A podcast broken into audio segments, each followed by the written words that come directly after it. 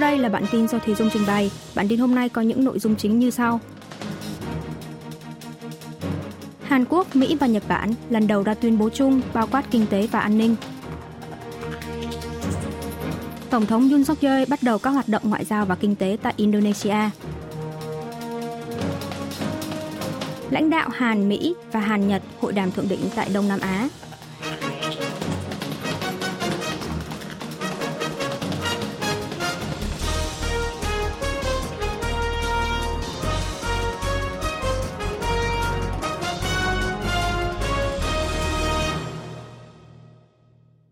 Hàn Quốc, Mỹ và Nhật Bản lần đầu ra tuyên bố chung bao quát kinh tế và an ninh. Bên lề hội nghị thượng đỉnh các nước Đông Nam Á ASEAN diễn ra tại Phnom Penh, Campuchia, Tổng thống Hàn Quốc Yoon suk yeol ngày 13 tháng 11 theo giờ địa phương đã có cuộc gặp gỡ thượng đỉnh với lãnh đạo Mỹ và Nhật Bản chỉ sau 5 tháng nhóm họp tại Tây Ban Nha. Sau cuộc họp, ba nước lần đầu tiên đã ra tuyên bố chung bao quát về an ninh và kinh tế. Trước hết, cả ba bên đã tái xác nhận cam kết răn đe mở rộng của Mỹ với các nước đồng minh trước uy hiếp hạt nhân của Bắc Triều Tiên, đồng thời bày tỏ ý định chia sẻ thông tin về tên lửa của miền Bắc theo thời gian thực. Tuy nhiên, các phương án đối phó với hạt nhân của miền Bắc như tăng cường bố trí tài sản chiến lược của Mỹ ở Đông Bắc Á không được đề cập cụ thể trong tuyên bố chung. Ngoài ra, Seoul, Washington và Tokyo cũng nhất trí đã thành lập cơ chế đối thoại về an ninh kinh tế và cùng đối phó với tình hình ép buộc kinh tế của một số cường quốc khác. Tại cuộc họp, Tổng thống Hàn Quốc nhấn mạnh hợp tác ba bên là thành lũy vững chắc để bảo vệ các giá trị phổ quát, giữ vững nền hòa bình, an ninh của bán đảo Hàn Quốc và khu vực Đông Bắc Á. Về phần mình, Tổng thống Mỹ Joe Biden cũng khẳng định, tuy hiện đang đối mặt với những thách thức thực tế, nhưng Liên minh Hàn-Mỹ-Nhật đang đoàn kết và sẵn sàng ứng phó hơn bao giờ hết. Thủ tướng Nhật Bản Kishida cũng nói thêm sẽ thắt chặt tính đồng minh của ba nước để có thể hiên ngang đối mặt với những vấn đề của miền Bắc. Kết thúc lịch trình tại Campuchia, Tổng thống Yoon suk yeol đã sang thăm Bali, Indonesia để tham dự hội nghị thượng đỉnh G20 diễn ra vào ngày 15 tháng 11. Tổng thống Yoon suk yeol bắt đầu các hoạt động ngoại giao và kinh tế tại Indonesia. Từ ngày 14 tháng 11, Tổng thống Hàn Quốc Yoon suk yeol đã bắt đầu các hoạt động ngoại giao, kinh tế chính thức tại Bali, Indonesia, nơi diễn ra hội nghị thượng đỉnh nhóm 20 nền kinh tế lớn G20 và cũng là địa điểm dừng chân thứ hai trong chuyến công du Đông Nam Á lần này của Tổng thống Yoon. Theo đó, lãnh đạo Hàn Quốc đã tham dự và có bài phát biểu tại hội nghị cấp cao doanh nghiệp toàn cầu, nơi quy tụ lãnh đạo doanh nghiệp và tổ chức kinh tế thuộc các nước thành viên G20. Ông Yoon đã nhấn mạnh tới sự chuyển đổi sang hệ thống kinh tế do khối tư nhân dẫn dắt. Tổng thống Yoon nhận định khủng hoảng kinh tế thế giới hiện tại là do dịch bệnh truyền nhiễm và những trở ngại trong chuỗi cung ứng bởi chiến tranh. Do đó, ông Yun đề xuất khắc phục khủng hoảng bằng cách đổi mới chuỗi cung ứng thông qua chuyển đổi kỹ thuật số để khối tư nhân dẫn dắt Lãnh đạo Hàn Quốc cho biết các hoạt động kinh doanh mới không ngừng xuất hiện trong quá trình cắt giảm chi phí và tạo ra những giá trị mới khi công nghệ kỹ thuật số kết hợp với các ngành công nghiệp và dữ liệu vốn có. Bên cạnh đó, Tổng thống Hàn Quốc cũng đã tham dự hội nghị bàn tròn kinh doanh Hàn-Indonesia với sự tham dự của Tổng thống và các quan chức của Indonesia, thảo luận về việc hợp tác song phương trong đầu tư và chuỗi cung ứng. Đây là một bước đi nhằm kế thừa một phần chiến lược kinh tế trong chính sách phương Nam mới của chính phủ tiền nhiệm đa dạng hóa các nước đối tác, mở rộng hợp tác đến cả lĩnh vực an ninh và kinh tế như chuỗi cung ứng. Tổng thống Yoon suk yeol ngày 15 tháng 11 sẽ gặp gỡ lãnh đạo các nước lớn tại hội nghị thượng đỉnh G20. Đặc biệt, Tổng thống Yoon cũng dự kiến sẽ lần đầu gặp gỡ Chủ tịch Trung Quốc Tập Cận Bình tại đây. Lãnh đạo Hàn Mỹ và Hàn Nhật hội đàm thượng đỉnh tại Đông Nam Á Nhân chuyến công du Đông Nam Á, Tổng thống Hàn Quốc Yoon suk yeol đã có các cuộc hội đàm song phương với Tổng thống Mỹ Joe Biden và Thủ tướng Nhật Bản Kishida Fumio vào cuối tuần vừa qua. Cuộc hội đàm thượng đỉnh Hàn Mỹ lần này diễn ra sau 6 tháng kể từ khi chuyến thăm Hàn Quốc của Tổng thống Biden trong tháng 5 vừa qua. Lần này, lãnh đạo hai nước đã hội đàm trong khoảng 50 phút, nhất trí sẽ tận dụng mọi phương tiện khả dụng để đối phó bằng sức mạnh áp đảo nếu Bắc Triều Tiên sử dụng hạt nhân bằng bất kỳ hình thức nào hai nhà lãnh đạo cũng đã trao đổi về vấn đề bất lợi đối với xe ô tô điện xuất xứ Hàn Quốc, một trong những vấn đề nổi cộng nhất ở lĩnh vực kinh tế giữa hai nước dạo gần đây. Về vấn đề này, Tổng thống Yoon suk yeol đánh giá kênh thảo luận Hàn-Mỹ đang được tiến hành chặt chẽ. Tổng thống Biden nhận định cần phải thảo luận phương án thực thi luật giảm lạm phát, cân nhắc đến những đóng góp của doanh nghiệp Hàn Quốc đối với nền kinh tế Mỹ. Nội dung thảo luận lần này của lãnh đạo hai nước về vấn đề ô tô điện được đánh giá là đã đạt được tiến triển hơn trước, Tuy nhiên, dự kiến hai bên sẽ còn mất tương đối thời gian để có thể đưa ra giải pháp cụ thể. Ngoài ra, Tổng thống Yoon cũng chính thức tuyên bố về việc Hàn Quốc sẽ tham gia sáng kiến các đối tác Thái Bình Dương Xanh do Mỹ dẫn dắt ra mắt vào tháng 6 vừa qua. Tại hội đàm thượng đỉnh Hàn Nhật, lãnh đạo song phương đã thảo luận về các vấn đề nổi cộm giữa hai nước. Thay vì dùng cụm từ bồi thường cho những nạn nhân bị cưỡng ép lao động thời chiến, hai bên chỉ đề cập đến cụm từ vấn đề nội cộm giữa hai nước và đưa ra lập trường nguyên tắc rằng hai bên đã trao đổi tích cực về vấn đề này và sẽ tiếp tục hợp tác trong tương lai. Bên cạnh đó, lãnh đạo Hàn Nhật đã lên án các vụ phóng tên lửa đạn đạo của Bắc Triều Tiên là hành vi khiêu khích hết sức nghiêm trọng. Ba nước Hàn, Mỹ, Nhật sẽ đối phó về mặt an ninh, ngoại giao và kinh tế nếu miền Bắc thử hạt nhân. Cố vấn an ninh quốc gia Nhà Trắng Jack Sullivan trong buổi họp báo diễn ra trên chuyên cơ của Nhà Trắng cho biết, ba nước Hàn Quốc, Mỹ và Nhật Bản sẽ có biện pháp đối phó được cân chỉnh kỹ càng trong trường hợp Bắc Triều Tiên thực hiện vụ thử hạt nhân lần thứ bảy. Ông Sullivan cho biết trong thời gian qua, lãnh đạo thượng đỉnh Hàn Mỹ Nhật đã thảo luận các phương án đối phó chung nếu miền Bắc thử hạt nhân và hiện đang cân chỉnh phương án. Mặc dù từ chối đề cập trước đến các phương án đối phó cụ thể, song Cố vấn An ninh Quốc gia Nhà Trắng cho biết đây sẽ là biện pháp bao quát trên cả lĩnh vực an ninh, kinh tế và ngoại giao. Ngoài ra, Cố vấn Sullivan cũng đã công bố kết quả hội đàm thượng đỉnh song phương Hàn-Mỹ và Mỹ-Nhật. Theo đó, Tổng thống Mỹ Joe Biden đã hoan nghênh sự quyết đoán của Thủ tướng Nhật Bản Kishida Fumio trong việc nhất trí mở rộng đầu tư quốc phòng để đối phó với mối đe dọa trong khu vực Ấn Độ-Thái Bình Dương. Washington cũng cam kết sẽ ủng hộ toàn diện để Tokyo thành công trong vai trò lãnh đạo đa phương trên trường quốc tế, với tư cách là nước thành viên Hội đồng Bảo an Liên Hợp Quốc. Mặt khác, Mỹ cũng đã thảo luận với phía Trung Quốc về việc tổ chức hội đàm giữa Tổng thống Biden với Chủ tịch Trung Quốc Tập Cận Bình. Hội đàm thượng đỉnh Mỹ-Trung diễn ra vào lúc 6 giờ rưỡi tối, ngày 14 tháng 11 giờ địa phương tại Indonesia. Làn sóng lây nhiễm COVID-19 lần thứ bảy đã bắt đầu trưởng nhóm đối phó đặc biệt với dịch COVID-19, kiêm Chủ tịch Ủy ban Tư vấn đối phó với nguy cơ bệnh truyền nhiễm quốc gia trong Ki Sok trong buổi họp báo ngày 14 tháng 11 cho biết, làn sóng lây nhiễm COVID-19 lần thứ bảy đã bắt đầu. Số ca tử vong do COVID-19 đã tăng gấp đôi trong vòng 2 tháng qua, song tỷ lệ tiêm phòng vẫn đang ở mức rất thấp. Ông Trong nhấn mạnh COVID-19 là bệnh truyền nhiễm đáng sợ hơn rất nhiều so với cúm mùa. Tỷ lệ tử vong dù có thấp nhưng lại mức độ lây lan lại rất cao. Nếu như cúm mùa chỉ có sức lây lan cho 1 tới 2 người, thì một ca mắc bệnh COVID-19 lại có thể lây nhiễm cho tới 15 người. Hiện tại, tỷ lệ tiêm vaccine cúm mùa ở người ngoài 60 tuổi đạt 77%, song tỷ lệ tiêm vaccine COVID-19 vào mùa đông chỉ mới đạt 12,7%. Chủ tịch Trong nhấn mạnh cần phải đạt tỷ lệ tiêm chủng COVID-19 mũi thứ tư trên 60%. Theo Chủ tịch Trong, thời điểm làn sóng lây nhiễm vào mùa hè vừa qua, số ca nhiễm tối đa đã vượt mốc 180.000 ca một ngày.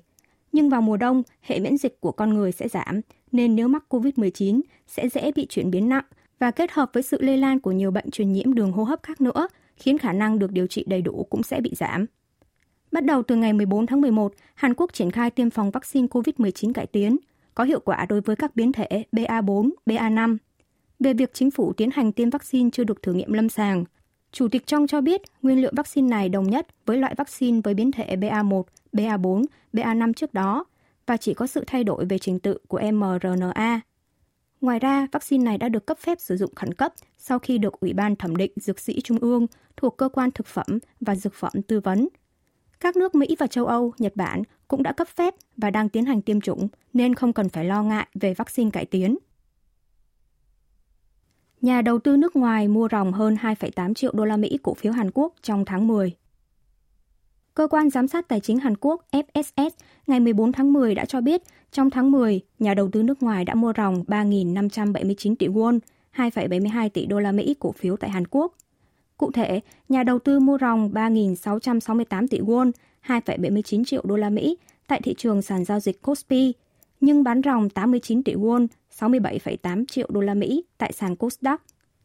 Người nước ngoài đã mua ròng 2 tháng liên tiếp trong tháng 7 và tháng 8 tại thị trường chứng khoán Hàn Quốc, nhưng trở lại xu hướng bán ròng vào tháng 9. Tính tới cuối tháng 10, nhà đầu tư người nước ngoài sở hữu gần 630 tỷ đô la Mỹ chứng khoán trong nước, trong đó có 595.200 tỷ won, 452,5 tỷ đô la Mỹ cổ phiếu niêm yết và 231.400 tỷ won, 176 tỷ đô la Mỹ trái phiếu niêm yết. Nhà đầu tư nước ngoài trong tháng 10 đã đầu tư ròng trái phiếu 16 tỷ won, 12,2 triệu đô la Mỹ trở lại đầu tư ròng sau 3 tháng. Ngoài ra, người nước ngoài đã mua ròng 4.187 tỷ won, 3,2 tỷ đô la Mỹ trái phiếu niêm yết và thu hồi 4.171 tỷ won, 3,17 tỷ đô la Mỹ trái phiếu đáo hạn. Xét theo quốc tịch nhà đầu tư nước ngoài, Mỹ chiếm 41,1% với 244.700 tỷ won, 184,7 tỷ đô la Mỹ. Tiếp theo là châu Âu chiếm 29,8% với 177.300 tỷ won, 133,8 tỷ đô la Mỹ. Châu Á chiếm 14% với 83.100 tỷ won, 62,7 tỷ đô la Mỹ và Trung Đông chiếm 3,5% với 20.800 tỷ won, 15,7 tỷ đô la Mỹ. Thời gian làm việc của lao động Hàn Quốc giảm 10,3% trong vòng 10 năm. Tổ chức Hợp tác và Phát triển Kinh tế OECD ngày 14 tháng 11 công bố báo cáo cho biết thời gian làm việc của lao động Hàn Quốc trong năm ngoái 2021 là 1.915 giờ, đứng thứ 5 trong số 38 nước thành viên OECD. Thời gian làm việc bình quân của lao động các nước thuộc OECD là 1.716 giờ. Như vậy, thời gian làm việc của lao động Hàn Quốc nhiều hơn 199 giờ so với bình quân của OECD. Mexico dẫn đầu danh sách với 2.128 giờ, tiếp theo là Costa Rica với 2.073 giờ, Colombia với 1.964 giờ và Chile với 1.916 giờ. Người lao động của Đức là có thời gian làm việc trong năm thấp nhất với 1.349 giờ, ít hơn gấp 1,4 lần so với người lao động Hàn Quốc. Hầu hết thời gian làm việc của lao động ở các nước châu Âu đều tương đối thấp, như Đan Mạch 1.363 giờ, Luxembourg là 1.382 giờ và Hà Lan 1.417 giờ và Na Uy là 1.427 giờ. Thời gian làm việc của lao động Hàn Quốc trong năm ngoái đã giảm 10,3%, 221 giờ so với 10 năm trước. Năm 2011, Hàn Quốc từng dẫn đầu OECD về thời gian làm việc của lao động với 2.136 giờ trên một năm, sau đó duy trì vị trí thứ hai từ năm 2012 cho tới năm 2017, rồi giữ vị trí thứ ba cho tới năm 2020.